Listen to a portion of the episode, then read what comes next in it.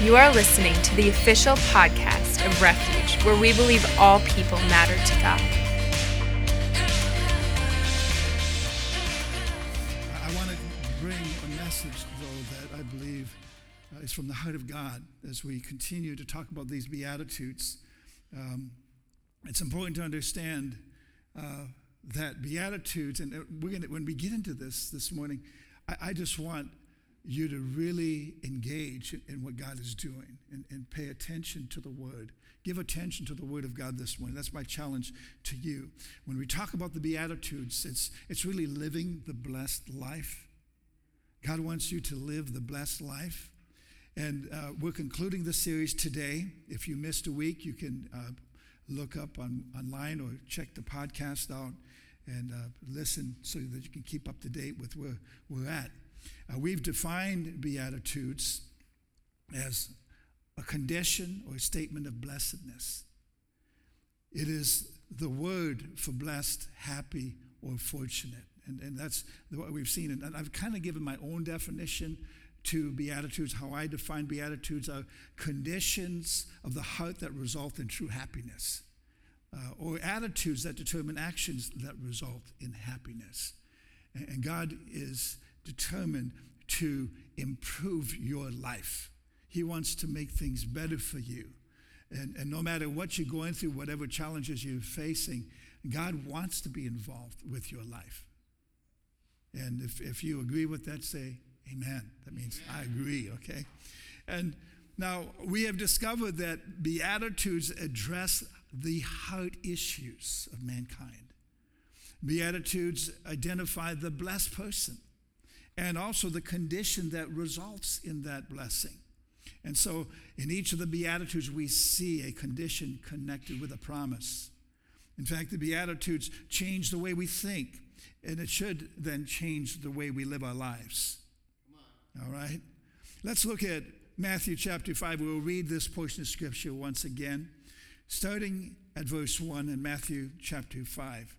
Let's look at this. Seeing the crowds, starting at verse 1, he went up on the mountain. And when he sat down, his disciples came to him. And he opened his mouth and taught them, saying, Blessed are the poor in spirit, for theirs is the kingdom of heaven. Verse 4 Blessed are those who mourn, for they shall be comforted. Blessed are the meek, for they shall inherit the earth. Blessed are those who hunger and thirst for righteousness, for they shall be satisfied. Blessed are the merciful, for they shall receive mercy. Blessed are the pure in heart, for they shall see God. And let me just add this seeing God is the great goal to be able to see Him, to have a revelation of who He is. And then, number nine, verse nine, I should say, Blessed are the peacemakers, for they shall be called sons of God. Then, verse 10, Blessed are those who are persecuted for righteousness' sake, for theirs is the kingdom of heaven. Let's pray. And as we pray this morning, uh, we want to just pray for, again, this nation. Uh, and I stand before you only as God's messenger to communicate his heart. That's my desire this morning. I offer myself as his mouthpiece. And we also want to pray for the families and of the victims of the Planned Parenthood shooting, shooting in Colorado. Uh, the motive of the killer remains unclear, but this kind of stuff has to stop. And, and we need to seek the heart of God. And I believe great revival will bring great change to this nation and, and make a shift to move us in, in the right direction because right now we're going in the wrong direction. Let's pray. Father, we thank you for your mercy, for your grace. We thank you for this time, this season. And Father, we seek your heart, we seek your face. I pray, Father, that as your word goes forth today, that your spirit would quicken our hearts and minds, that you'd give us a, Father, a revelation of the truth, that you'd give us understanding of your word. Open our eyes to see, our ears to hear. Give us a spirit of wisdom and revelation in the knowledge of you, that the eyes of our understanding would be enlightened. In Jesus' name, we pray. Amen. Uh, when I spoke last, uh, before we left for Tulsa, uh, my challenge to you as a body of believers was to call you to a pure devotion to Jesus Christ, a pure devotion to Him. And that, that means it, it's a step beyond where you may be at right now, a pure devotion to Him. Now, last week we were very blessed, you were very blessed uh, to have Philip and Annette Tuttle minister to you. Annette's here this morning. I'm sure her husband's working today. But what a wonderful message. And thank you so much for ministering the word. Praise God. You know, I, I was able to uh, link into the Periscope, uh, which is actually a little video. You could see it from my cell phone and just hear uh, the message. And so blessed by just the depth, the inspiration, and the revelation that was presented. And, and I love something that you said, Annette. Uh, and that is, you know, people are always saying, you should do this, you should do this. And she said, don't shit on me. says, just tell me how to do it. Because we're always told what we should do, but we don't always know how to do it or how to arrive. And I think it's, it's when we look at the Beatitudes, it's realizing that uh, this is telling us how. There's, there's instruction from Jesus as to how to arrive at a different place than maybe we are at right now. And so thank you so much. And, and I, I apologize, it's not on the podcast, but it should be loaded today. And for your listening, if you weren't here, you need to listen to that message. You will be extremely blessed. Now, today's message, I have to be very, very honest with you. I, I feel totally inadequate to minister this message today. And, and I think in part it's because as Americans, we have not experienced the level of persecution that many Christians around this world experience on a daily basis.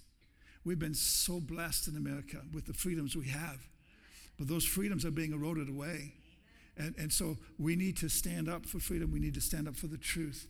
But uh, so my inadequacy in this is I, I'm doing it from an American perspective, but I've had opportunity to travel. And uh, years ago, I actually went into Russia when it was under Soviet control and communist rule. And so I'm going to share a few things about that this morning with you today. Uh, but I know that uh, we don't really know what it means to be persecuted for our faith in America. Not at the level that's occurring in the world right now. Now, obviously, not all persecution results in death, but yet Christians are dying for their faith every day. Uh, Partners International, the ministry, actually reports every year 150,000 Christians are martyred for their faith.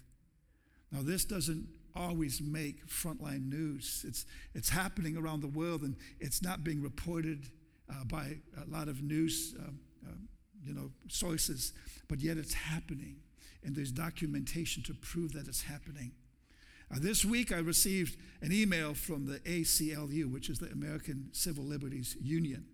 And Jay Sekulow, who is the ACLU chief counsel, made this statement in the email. He said, Christians are being crucified, enslaved, and beheaded. ISIS, the Islamic State, is exterminating Christians. Radical Islamic mobs are burning Christians alive. Christian communities are being decimated. It's unbearable. And yet we can just go live our lives, nothing's wrong, everything's okay. And yet our brothers in other places of the world are suffering under such heavy persecution. And, and it's, it's something that we need to not only know, but to engage our faith to pray and maybe allow the Holy Spirit to reveal to us what He would have us do in response to what's being done to our brothers and sisters in Christ. Now, let me again say not all persecution results in death. There are different levels and forms of persecution. Many of you have heard of Pastor uh, Saeed, who's imprisoned in Iran. In fact, Pastor Saeed uh, has been in Iran since 2012, imprisoned for uh, several years now. He's a, U- he's a U.S. citizen who was born in Iran He's been held since September of 2012 in an Iranian prison. Now, he made a statement in a letter that he was able to get through. He said, After beatings and torture, I did not recognize myself. He was beaten beyond recognition. He stated, After multiple beatings and interrogations at the hands of the radical Islamic regime, he wrote that the nurse who was supposed to treat the injured inmates told him, In our religion, we are not supposed to touch you because you are unclean. Christians are unclean, he explained. They would not give me the pain medication that they would give other prisoners because I was unclean. Wow. Now, let me just tell you um, Christianity doesn't believe that. We don't believe that anyone is unclean. In fact, uh, God gave Peter a vision from heaven and say, There's nothing unclean, all things are cleansed and, and, and belong to God, okay? And so uh, we, need, we need to understand that. Now, in March 22nd of this year, uh, there was a report Iraqi Christians persecuted by ISIS. It was reported that more than 125,000 of Iraqi Christians have been forced to flee homeland, the homeland where they lived for nearly 2,000 years because of ISIS violence and threats. And so we see this kind of thing happening. People uprooted from their homes, that they have generations that they've lived and occupied this land and this territory that now has been stripped away from them. So they're left homeless without a, a, a place to live. Um, my first trip to Russia, which is uh, the, former USSR, the Soviet Union, was in the year 1980. I was actually a student at UWSP here in town. And uh, Professor Robert Price, I was uh, taking uh, a class with him. Uh, I was learning the Russian language because I, at that time I really believed that God, I was going to be somehow involved as a missionary or ministering to the Russian people. And so uh, they, he presented an opportunity for us to travel to Russia. The University of Wisconsin, all the schools together combined, uh, we were able to get 90 of us students to go to the Soviet Union. So I signed up and uh, went on that trip, and uh, I was able to acquire some Russian Bibles which I was able to take into the land. And I talked to Professor Price and I said, You know, I, I want to be upfront with you. I don't want to get the, tr- the, the group in trouble, but I'm going to be taking these Bibles with me. Is that okay? And he said, Well, if they discover them, if they find them, they'll most likely confiscate them because it's illegal to bring a Bible into, into the Soviet Union. I said, Okay. And so I was praying. I, I was only able to get two Russian Bibles. I was searching all over, and at that time there wasn't email or internet, so I, you know, was doing the phone call, the writing and sending out letters to try to acquire some Russian Bibles. I could only come up with two. I said, well, two is better than none. And I, you know where I had to get them from? From Sweden. so they shipped them over to me. I put them in my suitcase right on the very top of, of, of my clothes, and I closed the bag and I closed the suitcase. And so, once you know, uh, well, we flew to Helsinki, Finland.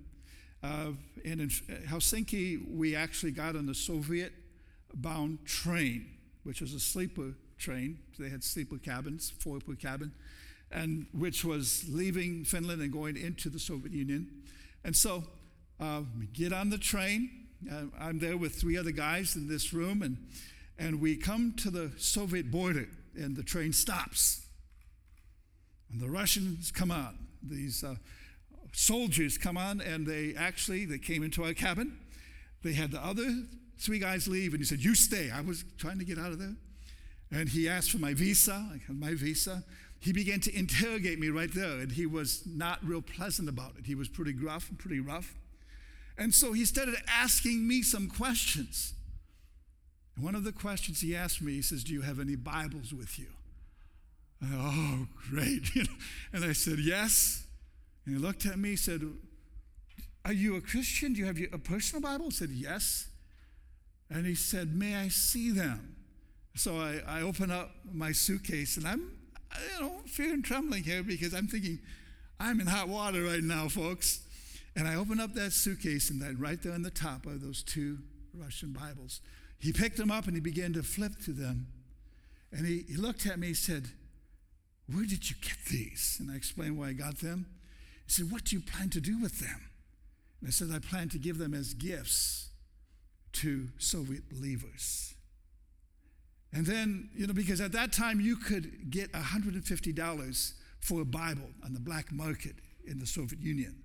So that was, you know, that was, came at a high price. Also, $100 for a pair of blue jeans. It didn't matter what kind of shape they were in. So they wanted Levi's, particularly. So a lot of these students were packing Levi's jeans in their suitcase. Okay, uh, we won't, don't need to go there. But, but then he asked me this question. He looked me in the eye and he said, Do you trust God? And I looked him right back in the eye and I said, Yes, I trust God. And then he said something that literally shocked me. He said, Very well, then. He put the Bibles back in the suitcase and he closed the suitcase. I thought, Whoa. and, and then at that point, his whole tenor changed. And because I, I personally believe that this guy was a Christian, but he couldn't tell anybody about it because of his rule. But God put that person in place for me to get those Bibles into that country.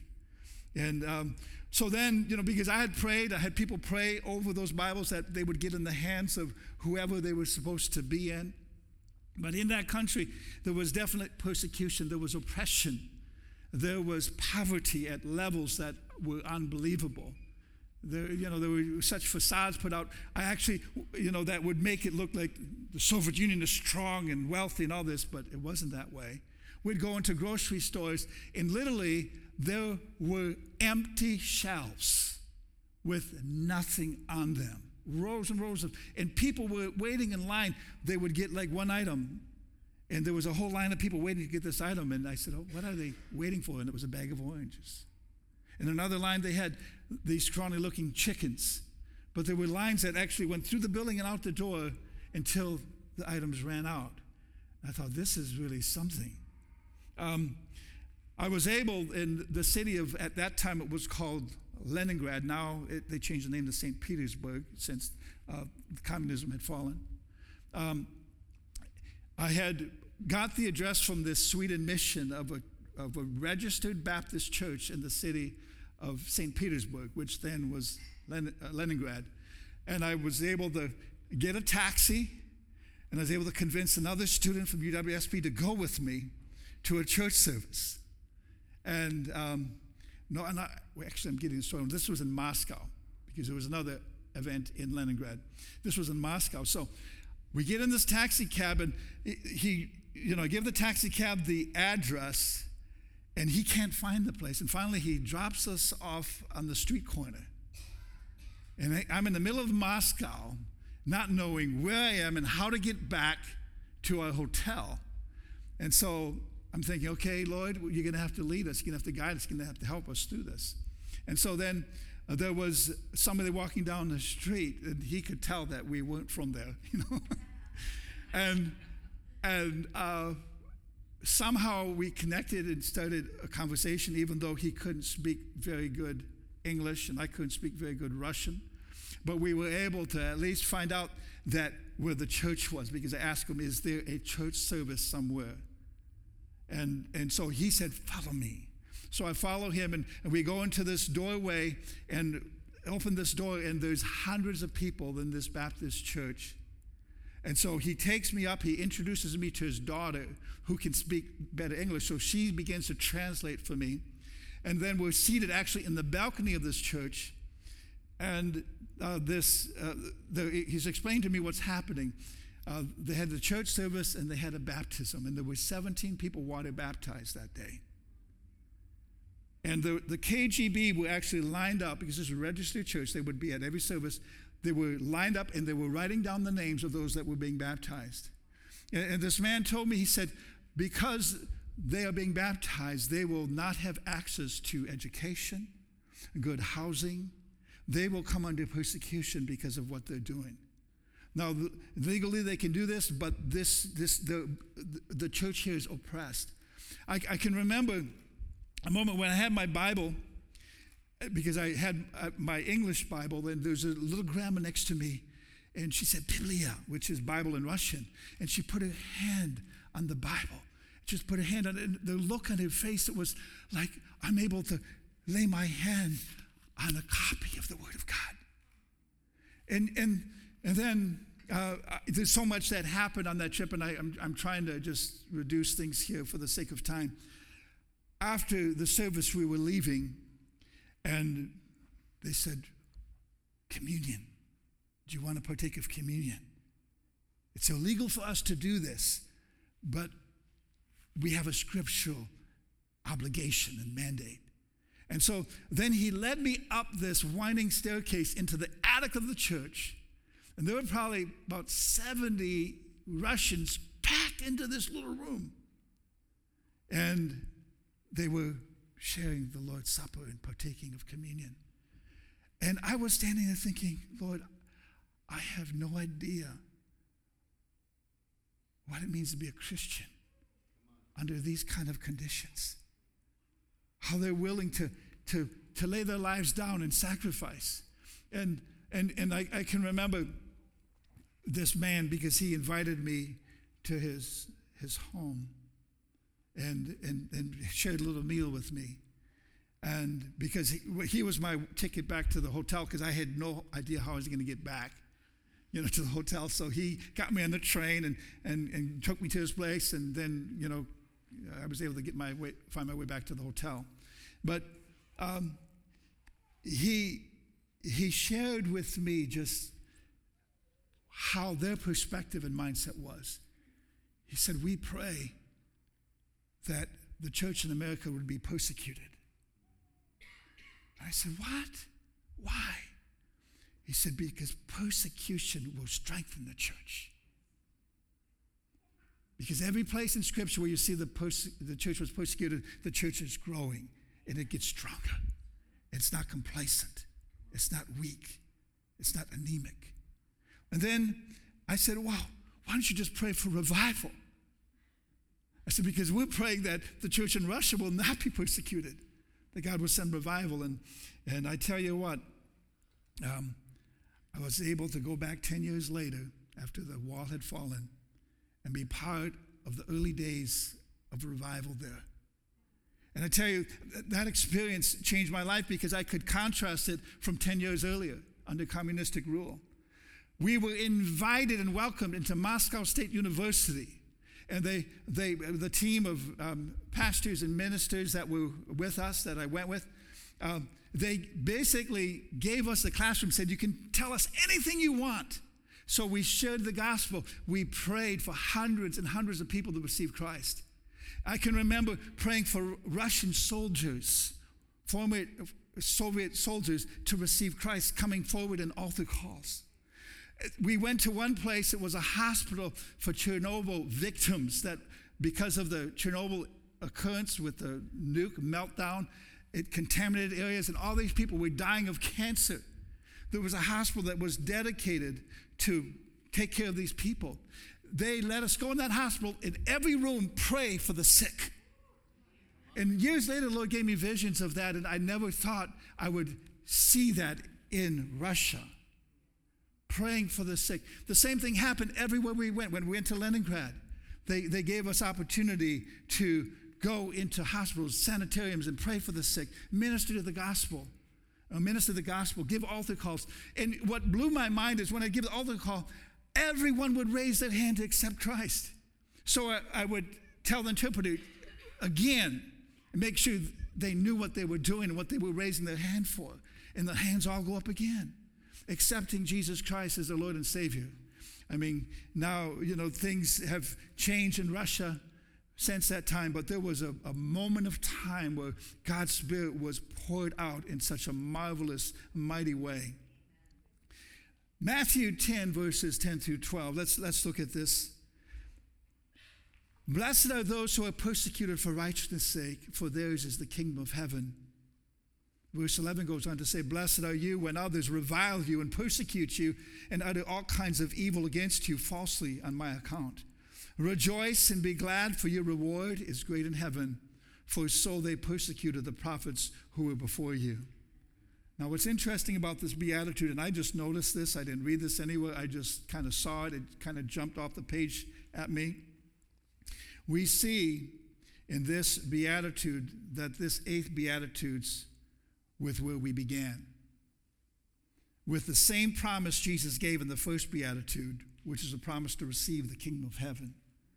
We see a double mention of the kingdom also re- repeated here in this eighth beatitude. So this implies and tells us that there's a kingdom emphasis here when we look at these beatitudes. What is the kingdom of heaven?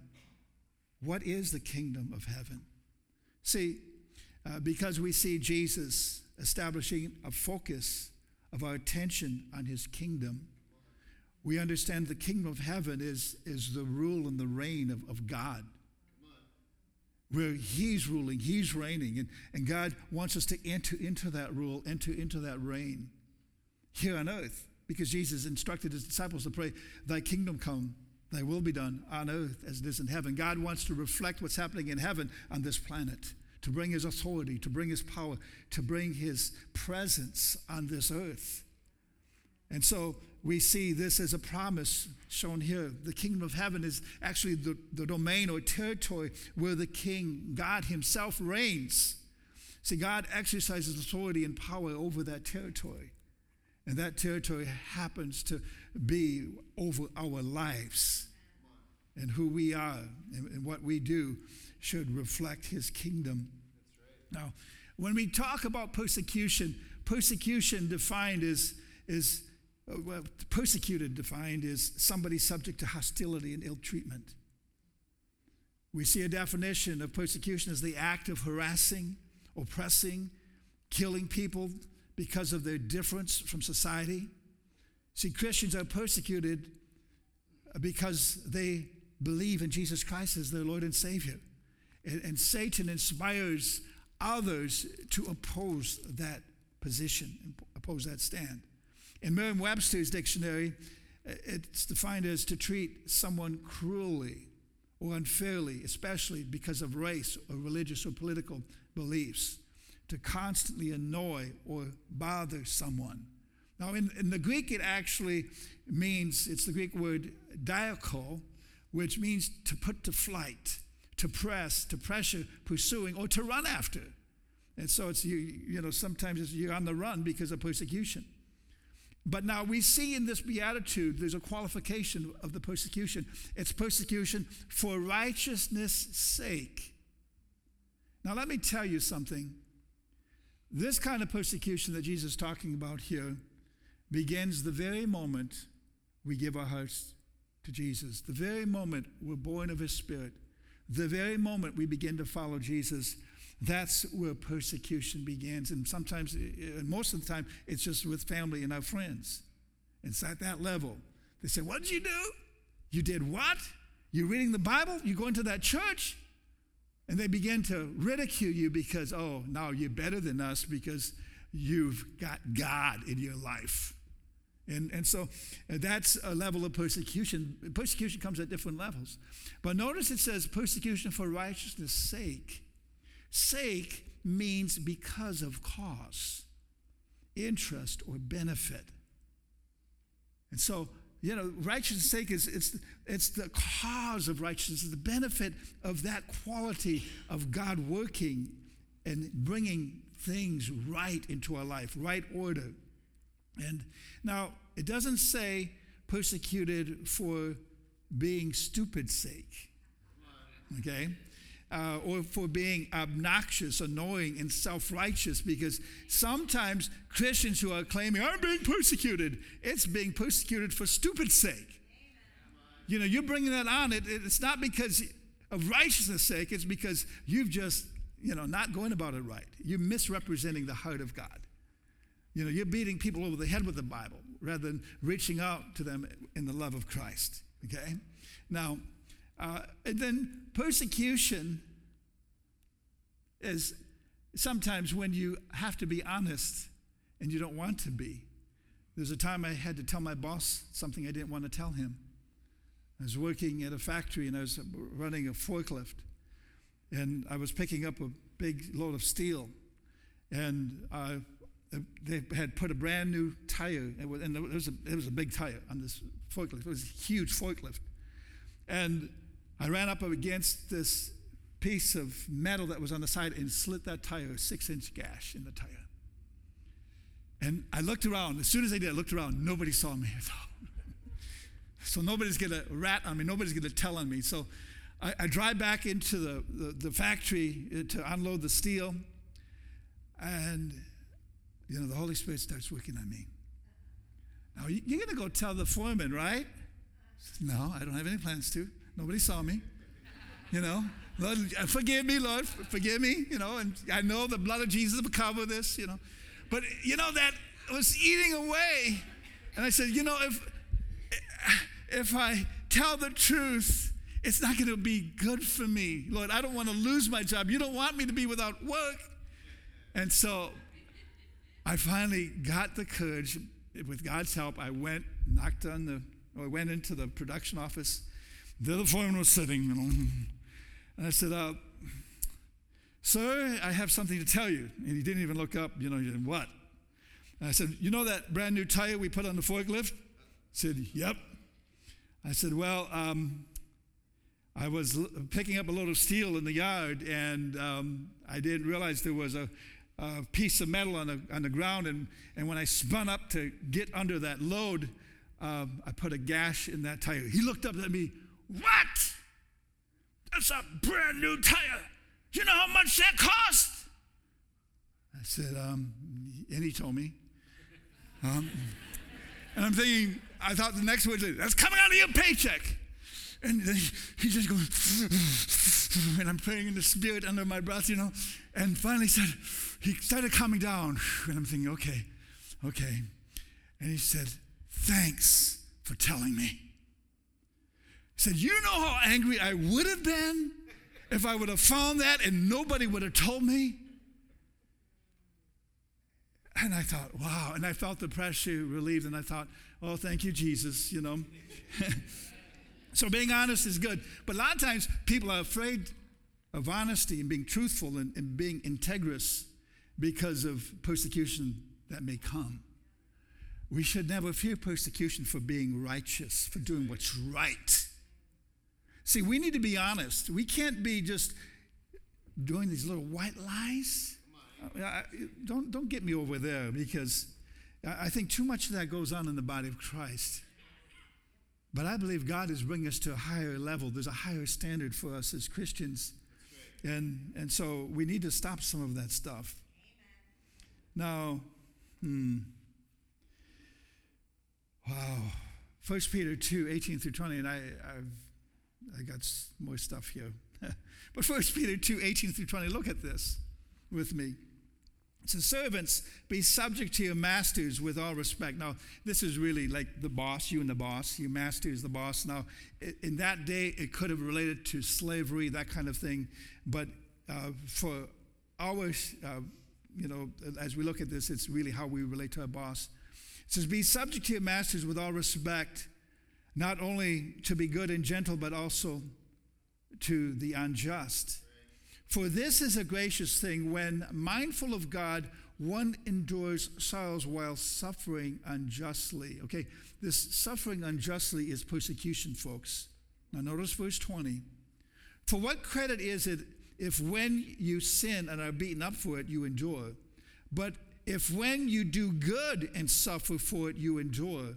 This is a gracious thing in the sight of God. Now, in other words, if you sin and mess up, then, you know, you got to bear that consequence. But if you do what's right and suffer for it, this is something that brings God's grace, His enablement. In another place, it says the, glo- the spirit of the glory, spirit of the glory of God rests on you. So, what about persecution? I, I don't even have time to do this part. What about persecution that comes from other Christians? Oh, this, I mean, this is the issue in the church because you want to go deeper with God, you want to go, you want to really get serious with God. And there's other Christians that are kind of carnal in their mind and, and, and they're just kind of lukewarm. And they start persecuting you. Oh, you're making me look bad. You know? Um, we got to watch that. Now, there's some facts I want to share with you. In America, we've not known the level of persecution that would result in a physical death because our founding fathers and others have fought for our freedom. They paid the price. More Christians have died for their faith, and do you know that in this current century, than all the other centuries of the church history combined? Uh, this is the age of the martyrs. In a recent article by Justin D. Long, he emphasized the starting fact, the startling fact that more people have died for their faith in the 20th century than all the previous centuries combined. During this century, we have documented cases in excess of 20 million martyrs. From AD 33 to the year 1900, they have documented 14 million martyrs. Now, it started, we see in the book of Acts, Peter and John before the council. They were taken, they were beaten, they were chastised because they were preaching Jesus. We see the stoning of Stephen, who's uh, known as the first martyr, in Acts 17, verses 54 through 60. He was stoned to death as he was preaching the gospel. We see that Paul himself persecuted the church.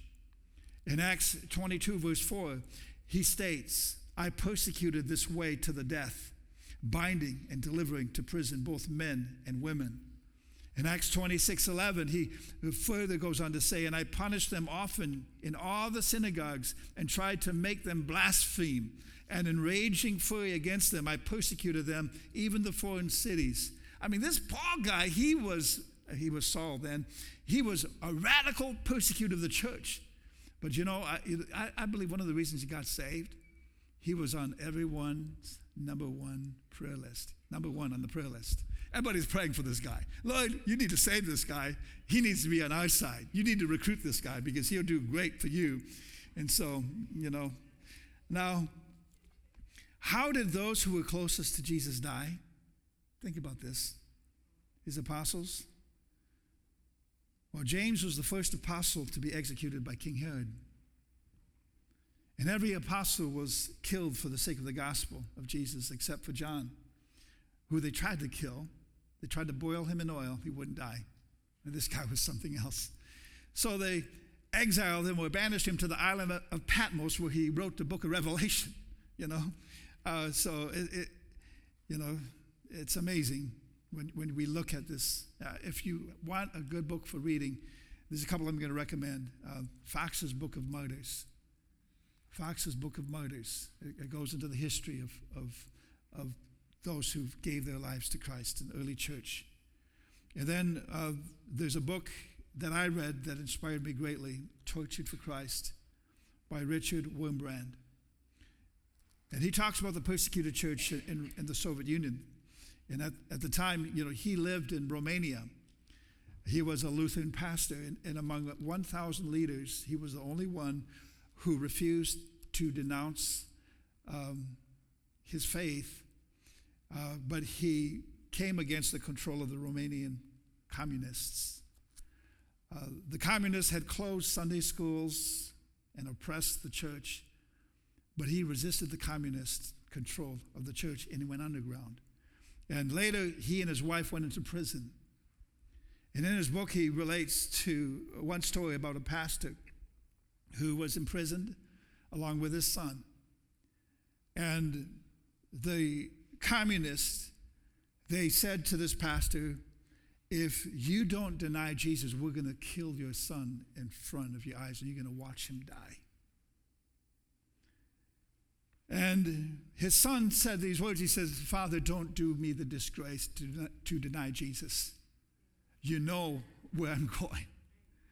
And so they made, they hold held his eyes open, they made him watch the communists brutally beat his son and torture him to death. You know, that kind of stuff is happening all the time.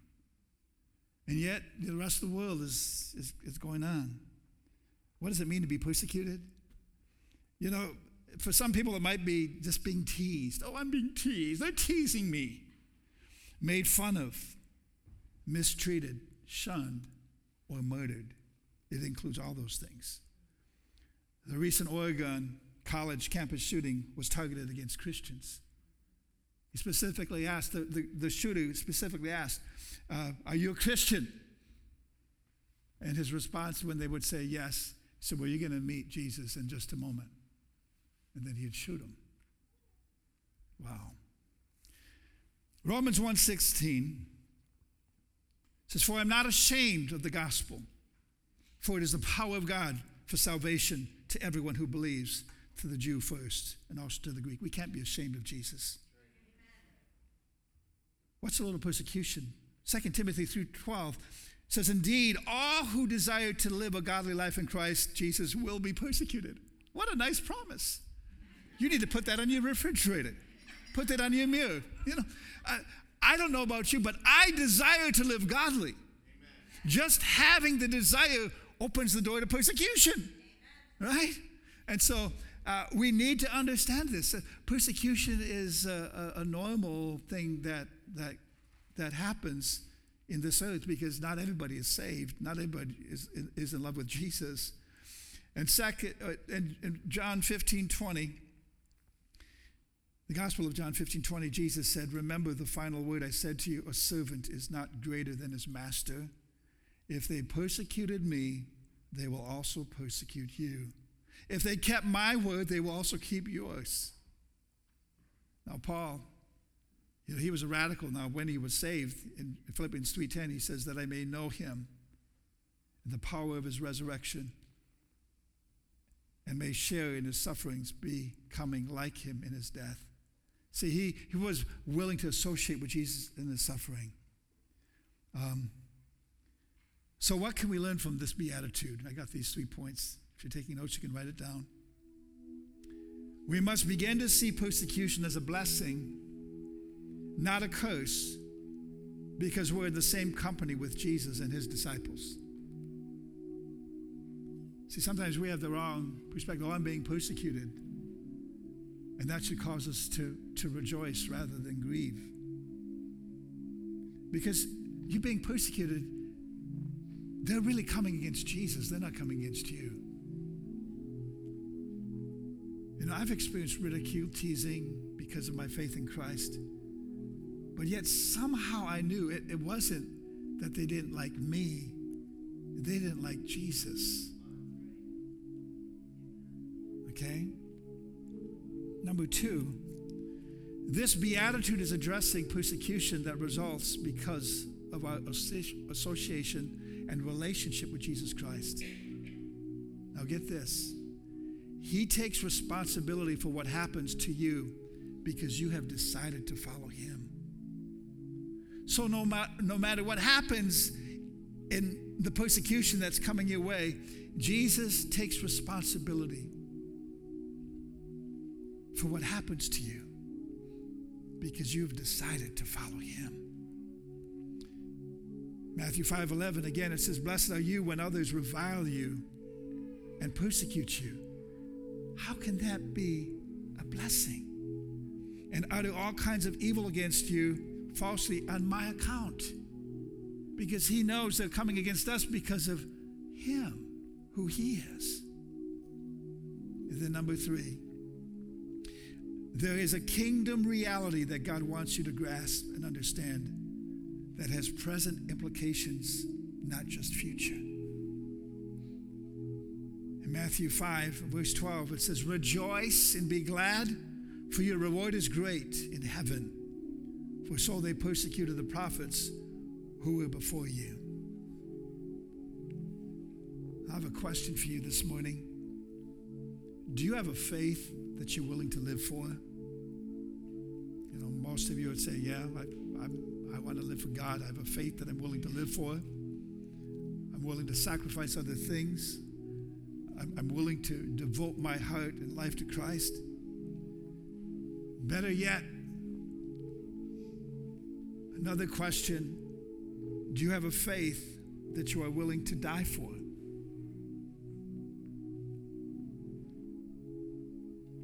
And it's not the kind of death like ISIS, who only die for their faith as they're killing other innocent people. But it's dying by laying your life down for the sake of the cross.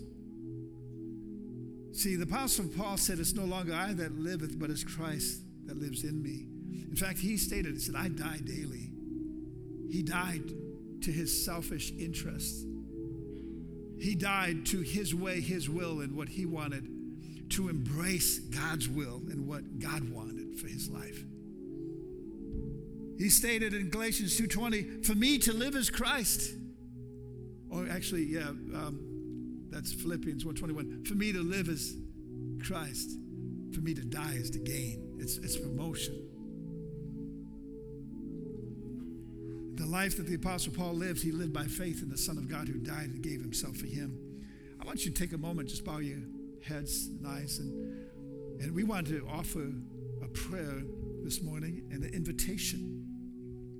For those of you that may not have a personal relationship with Jesus Christ, maybe some of the things I shared this morning didn't make a whole lot of sense, and maybe you're trying to, to wrap your mind around it and say, well, what's all this persecution stuff? How does this relate to me? How does this affect me?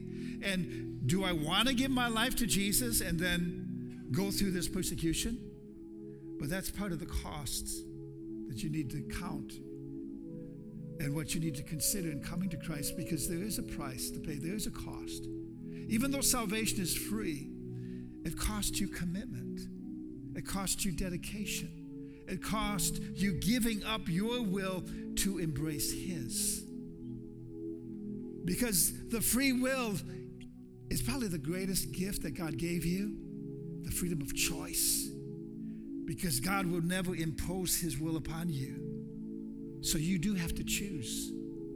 Even though Jesus died for the sins of every person in the world, everyone ever born that is currently living, and anyone that will yet to be born, Jesus' blood covers it all. He died for the sins of the world. But yet, every individual must make their own choice to accept Jesus as their Lord and Savior, to receive and appropriate His forgiveness for their life. Because we've all sinned. We're all sinners, so we're all in need of a Savior. Thanks for listening to the Refuge Podcast. For more information about who we are and to listen to more inspirational messages for free, visit us online at wearerefuge.net.